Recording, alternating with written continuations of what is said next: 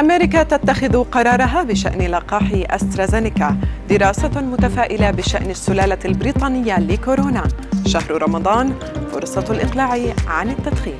أبرز أخبار الساعات الأربع والعشرين الماضية في دقيقتين على العربية بودكاست.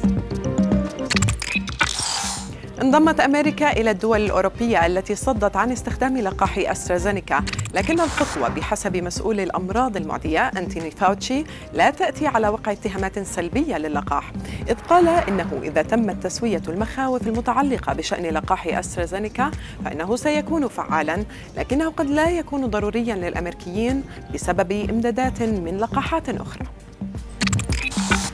أظهرت دراسة نشرتها دورية ذا لانست للأمراض المعدية أن السلالة البريطانية من فيروس كورونا أقل خطورة من المتوقع وذلك بعد مراجعة بيانات نحو 500 مصاب بكورونا دخلوا المستشفيات ومقارنة نتائجهم مع المصابين بسلالات أخرى من كورونا.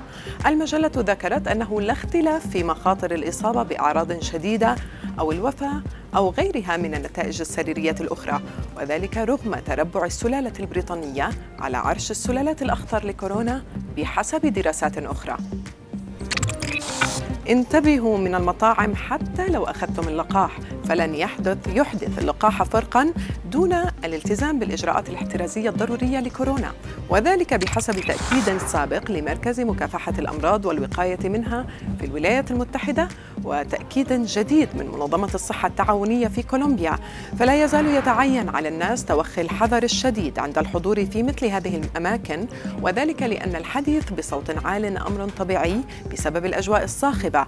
وهو ما يزيد فرص انتشار المرض من خلال الرذاذ. نختم أخبار الصحة اليوم بنصيحة للمدخنين للإقلاع عن هذه العادة. وشهر رمضان هو الوقت المناسب.